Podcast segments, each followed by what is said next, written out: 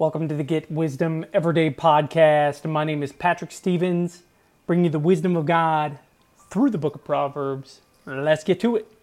Today's proverb, chapter 24, verses 3 and 4. Through wisdom, a house is built, and by understanding, it is established. By knowledge, the rooms are filled with all precious and pleasant riches. Let's reflect on this. I love using imagination to help remember important things in life. See, here God is painting a picture of what roles wisdom, understanding, and knowledge plays in our lives. See, wisdom is the primary and principal thing of creation. And your purpose is likely centered around actually creating and cultivating things. See, we're made in the image of God, after all, the Creator.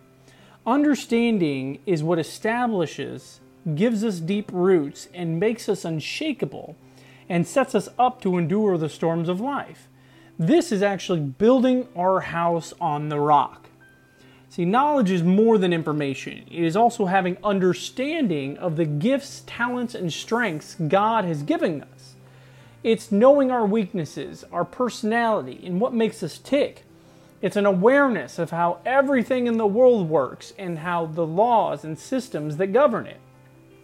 So, how do we take action on this? It would be wise to understand this knowledge. Commit to building, establishing, and furnishing your house on the rock. That's Jesus Christ. This is the wisest thing you will ever do in this life. God bless.